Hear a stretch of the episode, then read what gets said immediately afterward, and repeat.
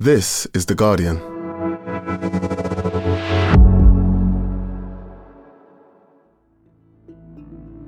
Today, as French voters prepare for the first round of the country's presidential elections on Sunday, the far right is polling stronger than ever before.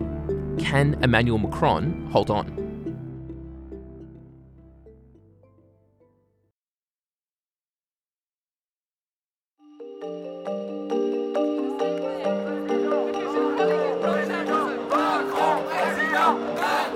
Last weekend, mobbed by supporters, looking like a boxer entering the ring for a title fight, France's president, Emmanuel Macron, addressed a massive election rally in Paris. It was meant to be an extravaganza, and it really was. He appeared in it's Europe's biggest sports venue, and there were 30,000 people there, indoor fireworks as he arrived. Merci. Why are you giving him five more years? For, for the European Union, for the culture, for the youth of France. What matters for you in this election? What matters for me is what matters for the young, the youth people, like um, the environment, ecological justice, social uh, justice, and like that's the subject that uh, Emmanuel Macron is uh, is pointing, and uh, I'm supporting him in like in this. Crises, the yellow vest jacket, uh, the COVID, and I think that France is one of the countries that has best managed the situation. And I want to give him five more years so that he can do all what he had planned before. So I think that he has to be re-elected. We have to give him another chance to, to go deeper into the reform and so on. Le danger extrémiste aujourd'hui est d'autant plus grand que depuis plusieurs mois, allez, plusieurs années, la haine. Les As Macron spoke, Angelique Chrysafis, The Guardian's Paris correspondent, was in the arena and heard Macron warn his supporters that hatred was spreading through the country. His speeches are really long, and the speech went on for over two hours. Nous nous sommes habitués à voir défiler sur certains plateaux de télévision des auteurs antisémites, d'autres racistes, And his parting words were that extremism and far right politics is rising and that anything is possible. And so it was really to try and galvanize his troops against the rise of Marine Le Pen. And he quoted Brexit and he said, you know, sometimes votes you think will go one way go another way. Regardez Du Brexit à tant d'élections, ce qui paraissait improbable et qui a pu advenir. Alors je vous le dis avec beaucoup de force ce soir. Rien n'est impossible.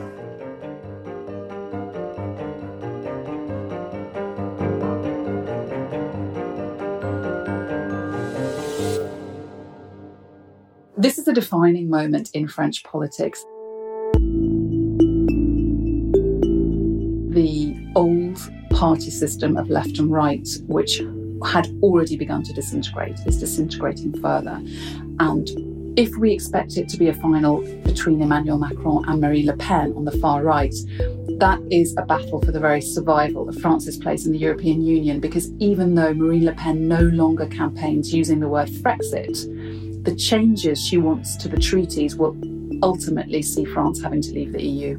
It is now a country that is divided and polarised more than ever before.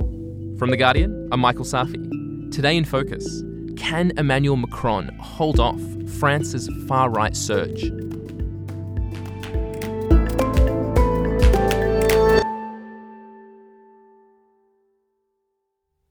Angelique Chrysafis, you're in Paris right now, but you've been around the country covering this election. Can you start by reminding us how did Emmanuel Macron come to power five years ago? Where did he come from? The international context of Emmanuel Macron coming to power was very important because it was only a few months after the Brexit vote in the UK and it was only a few months after Donald Trump took power in the US. So help me God. Congratulations, Mr. President. In France, the socialist government was doing really badly, and almost out of nowhere comes this 39 year old former banker Emmanuel Macron graduated from one of the world's most prestigious public administration universities. He later worked as an investment banker at Rothschild. who'd never run for political office, who didn't have a party, who had been serving as economy minister but managed to build a party in no time. Et j'ai décidé qu'on allait créer un mouvement politique. Un mouvement politique nouveau. And that's how it all started. In the town where he grew up, Emmanuel Macron announced he was launching his own political movement, En Marche. And he had a style that was really personal. It was a one man machine. There was a party with his initials, EM, En Marche for Emmanuel Macron, in his handwriting, which we'd never seen before. And he blew apart the old divides of the left and right, saying that he would channel this into a centrist project. And so he had a kind of group of ideas on the centre ground, taking from both left and right. The driving force was pro European, unashamedly for the EU. L'identité de l'Europe, c'est plus qu'une démocratie soucieuse de liberté, c'est une culture unique dans le monde qui combine cette passion de la liberté, le goût de l'égalité, l'attachement à la diversité. Okay, so he has this pro European philosophy, but what are his policies? Like, how do you sum up Macronism and his vision for France? It was pro business, market economy, freeing up business from the shackles of French labour laws. But at the same time, it had a social element where he still believed in state intervention. He still believed in the welfare state, but he really wanted to transform that welfare state in a way that had not been done since the war. And he came along with this idea of kind of individual responsibility. Yes, welfare benefits, but you're going to have to, in some way, contribute into the system so that these benefits can be yours. He's presenting himself as almost non ideological, like taking the best ideas from all sides. But his opponent in the 2017 election was quite extreme in her own ideology, and that was the far right leader Marine Le Pen. And back then, Macron did something that surprised people. He agreed to debate her on TV. And tonight on French TV, the two candidates faced one another and began immediate attacks. The fact that Emmanuel Macron sat down in a TV studio and debated Marine Le Pen for three hours was a historical first in France. 20 years ago, when Jacques Chirac faced Jean Marie Le Pen, her father, he refused to do a TV debate with the far right. He said it would legitimise them. This time round, Macron accepted, and it was an absolute slanging match. Monsieur Macron est le candidat de la mondialisation sauvage. Mr. Macron is the euh, candidate of savage globalization, Uberization, economic uncertainty, social brutality, euh, of every euh, man for himself. Je prends les Françaises et les Français pour I treat the French like adults, Mr. Macron told his opponent. You lie all the time. And one of the interesting points that they then went on to spar about was the Russian leader Vladimir Putin, with Emmanuel Macron saying to Marine Le Pen, You're pally with Russia and Putin, and one thing I will not do is submit to the diktat of Vladimir Putin. To which she shot back that it was absolutely fine to be dealing with Vladimir Putin, which she had done. She had just met him, because France had to be equidistant between the US and Russia. By all accounts, Macron won that debate and then went on to win the presidency by a landslide. And he gave his victory speech at the Louvre. The victorious president elect, Emmanuel Macron, just 39 years of age. So that first night, he really acknowledged the divisions in this country that he was coming to lead and said the extreme right isn't the answer. And he said, to huge applause, I will do everything in the next five years. For there to be no more reason for people to vote for extremes. That was the essence of what he was promising. So, Angelique, he comes to power with a lot of momentum, promising a lot of change. How has Emmanuel Macron done? As soon as he was elected, he set to work on unpicking French labour laws and lowering corporate taxes. And he overhauled the wealth tax and made it a property tax. And these first gestures was all about, to his mind, making France a better place for investors. But how it was perceived straight away in those early days was this was a president of the rich. And that tag was a tag that he never managed to shake off for the next five years, despite the various crises and COVID that he faced. There were things that he wanted to do and he didn't achieve it, and he's open about that now. One of those things is pension reform. His pension reform sparked the longest strikes in France since the uprisings of May 1968. For more than a month now, French workers have taken to the streets. They are worried they will have to work longer for and contribute more to their pensions. He did manage to come up with some social changes which were ultimately popular. For example, cutting class sizes for children aged six and seven in very poor, deprived neighbourhoods, which has very much been approved by teachers. And he also increased paternity leave, he would say. So he came into an election year with good results on paper on the economy. After decades of mass unemployment, France was looking at around 7% unemployment, which was the lowest in 15 years. And the economy had bounced back faster than most other major economies after the COVID pandemic. But he never quite managed to escape this idea that as a former banker, he didn't fully get how French people felt in their daily struggles of their daily life. Interesting. So that there was a clash between what the economic statistics showed, which was that people were doing better, and then people's lived reality, or at least their perception of their lived reality, which was they're struggling, they, they can't make ends meet. Absolutely. Because in France, there are many, many parts of the country where you have to have a car, even though this is the country of great trains and public transport. On the outsides of towns, in rural areas, you can't even post a letter without a car. And when the prices at the pumps went over two euros, some people were having to choose whether they could afford to go and see a relative or even whether they could afford to drive to work. More people than before were using food banks, and there was a great sense of anger and panic. Thousands of members of what's known as the Yellow Jacket movement brought traffic to a halt because they're angry about soaring fuel prices.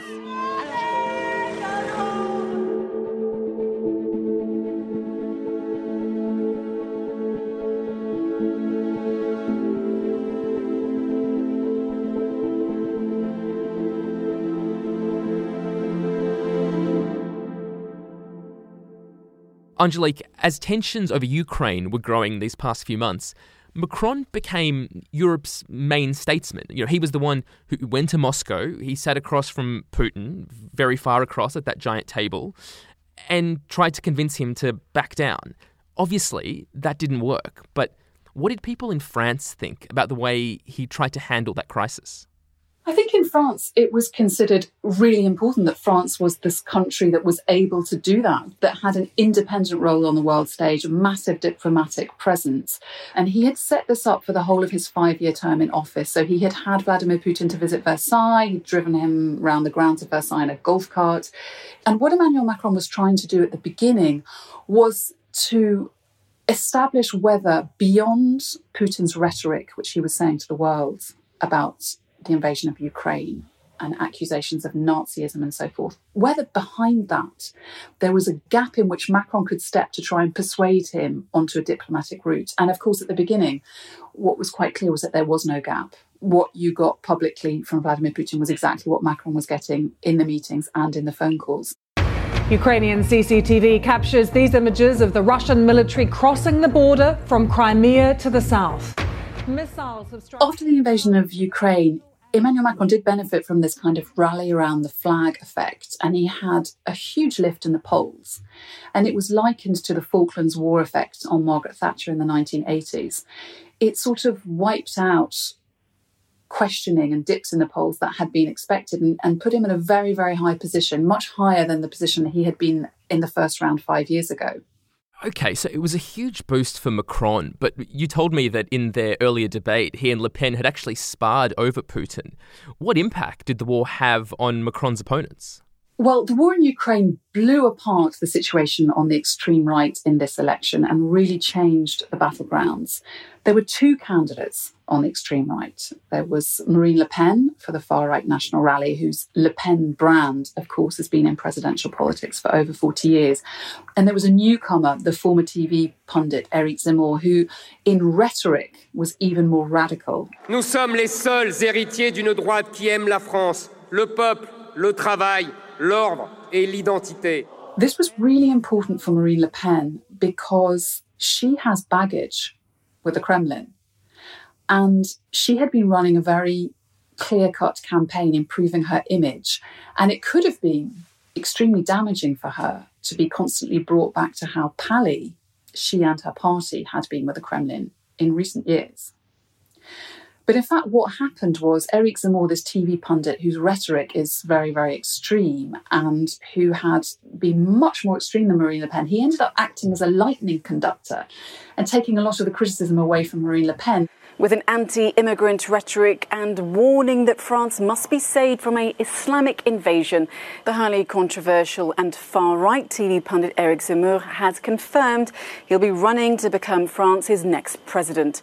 He refused to have Ukrainian refugees coming to France at the beginning, which she didn't.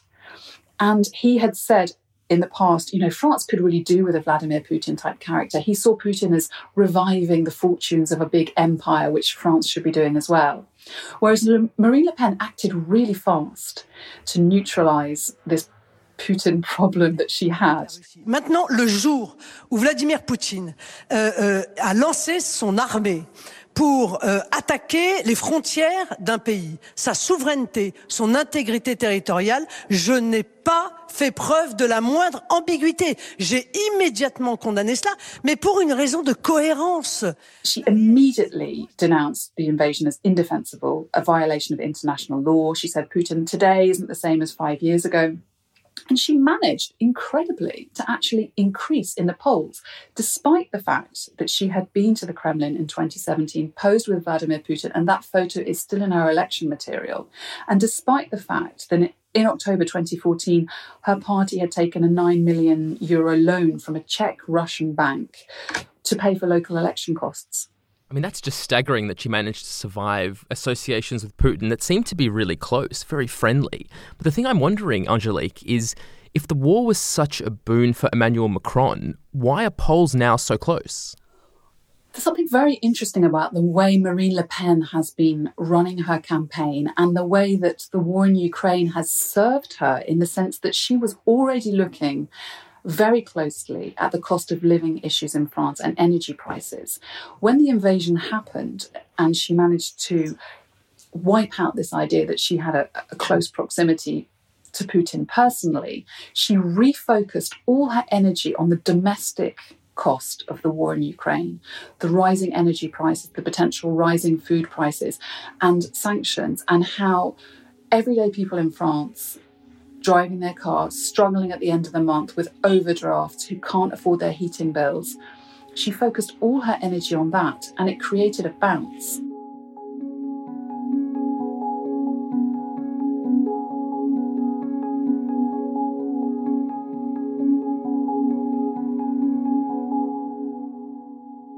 And Angelique, we've been talking about this as a contest between Macron and Le Pen, but there are actually 12 people vying for the presidency, and Macron has one other main rival, Jean Luc Mélenchon. What's he like? Jean Luc Mélenchon is running for his third presidential run. Jean Luc Mélenchon said he is a nightmare for the rich whose money he wants to grab. That may be why, to him, Marine Le Pen and Emmanuel Macron have the same economic plans. Monsieur Macron c'est le programme économique de Madame Le Pen plus le mépris de classe. Madame Le Pen, c'est le programme économique de Monsieur Macron plus le mépris de race. He used to be in the Socialist Party. He's now shifted further left of the Socialist Party, which he once described to me as being on the hard left. He is leading what he calls a tortoise like campaign where slowly but surely, for months and months and months, he has risen. The question now is can he rise high enough to make it through to the second round, which is very, very difficult because the left is very fractured and divided. And he doesn't have the whole left on side behind him. And he also, as well as Marine Le Pen, really faces the difficulty of abstention. He really wants to get out voters, particularly, for example, on high rise housing estates who might feel disillusioned and not turn out to vote. And I mean, how much support is Mélenchon attracting? Has he been able to capture this disillusionment that you're telling me about? Within the political rallies of this campaign, if you ask analysts who has got the most emotion amongst their supporters, who's got the most fervour of people out there, many of them will say Jean Luc Mélenchon. His rallies are among the most densely packed in this presidential campaign. Jean Luc Mélenchon, with his far left wing rhetoric, says the election comes down to a duel between himself and Emmanuel Macron. His platform is a very social platform reduce the retirement age to 60, raise the minimum wage, freeze prices, but also more referendums. He wants to rethink the French constitution away from this kind of monarchical presidency of the current Fifth Republic system we're in and reinvent that as a Sixth Republic. The difficulty he's facing is that he has to broaden his support and really bring on all the other supporters from the other smaller left wing candidates in order to edge ahead of Le Pen. And you told me that Le Pen had been seeking to rebrand her party, one that's been associated with anti Semitism, xenophobia. She changed the party's name in 2018 from the National Front to the National Rally. But beyond the branding, has she actually changed the party's hardline policies? Marine Le Pen has been busy for over a decade detoxifying the party image from her former paratrooper father, while at the same time, the actual meat and bones of the party policy has remained the same. And so, in this election, what is absolutely fascinating and also quite astonishing that she has managed to do is focus on her public image. In the past, even six or seven years ago, you were describing migrants as bringing filth, crime, poverty, and terrorism to France. Are, are you saying that that language was wrong and that you regret using it? Je vois que la BBC est toujours aussi caricaturale. Euh, je n'ai jamais dit cela. She believes that Emmanuel Macron is a figure who has polarized and divided France, and that anger and division, which was her calling card, is not going to work anymore.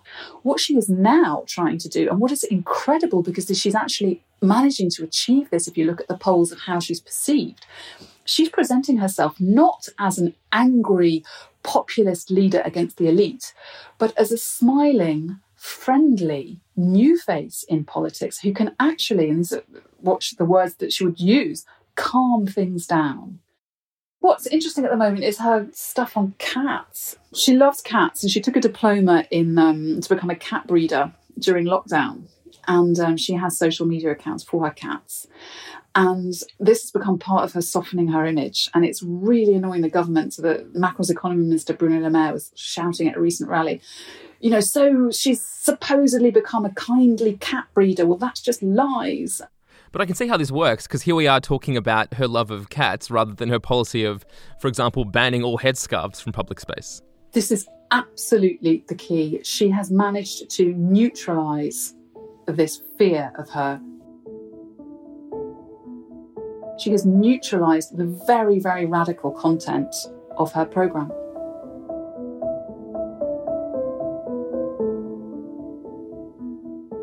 Coming up, could Marine Le Pen really win.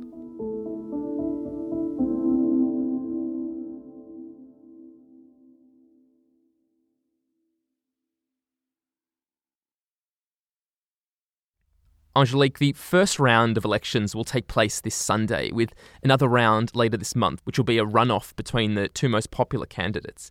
If those two candidates are Marine Le Pen and Emmanuel Macron, as the polls are showing, could Le Pen actually beat Macron in the second round? Could she become president?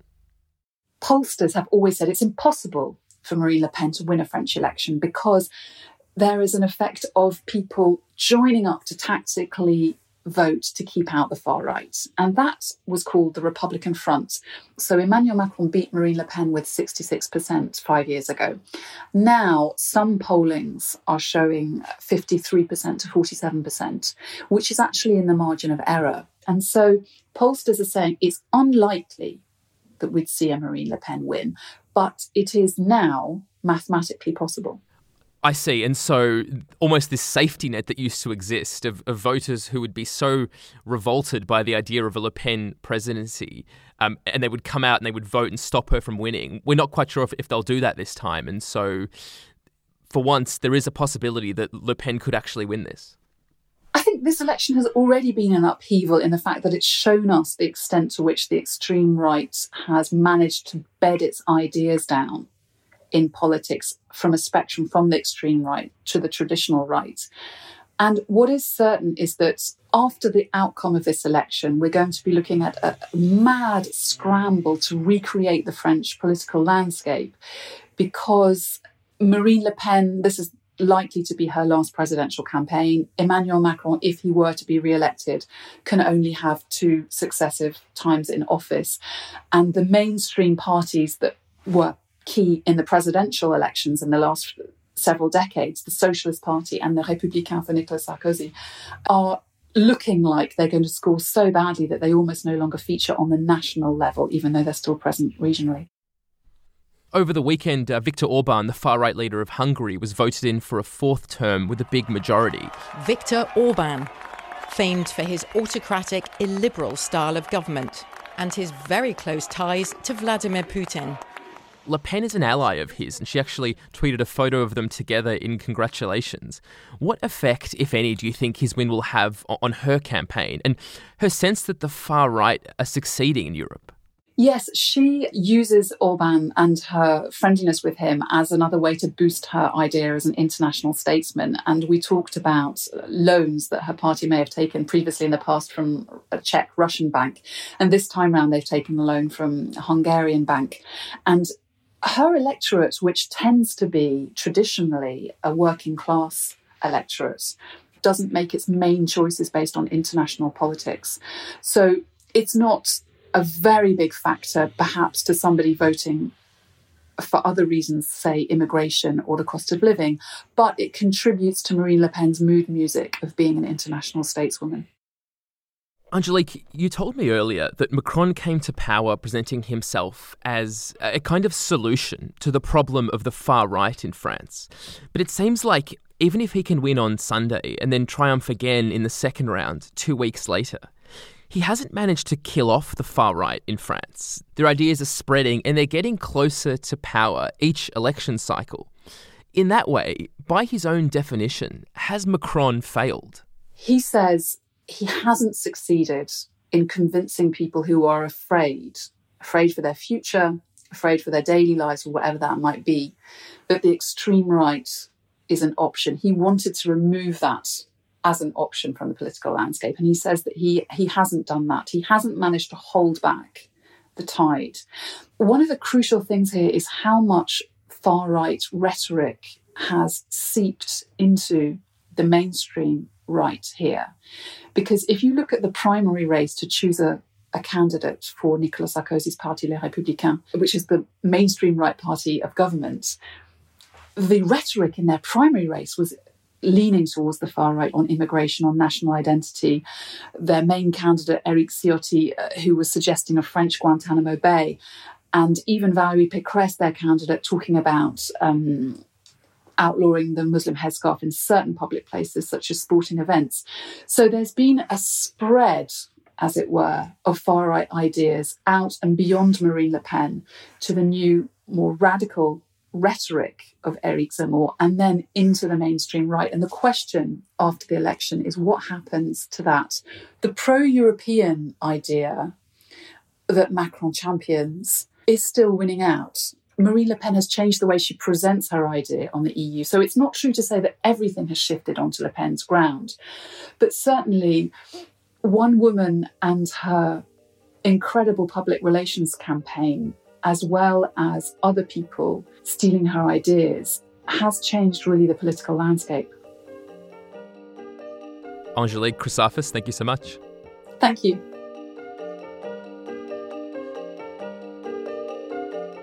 That was Angelique Chrysafis. You can read all her coverage of the French presidential elections at theguardian.com. And if you want to know what's going on in British politics, you can join The Guardian columnist John Harris every Thursday for Politics Weekly UK. That's Politics Weekly UK, and you can find it anywhere you get your podcasts. And that is it for today. This episode was produced by Hannah Moore. Sound design was by Rudy Zagadlo. The executive producers are Phil Maynard and Mythili Rao. We're back tomorrow.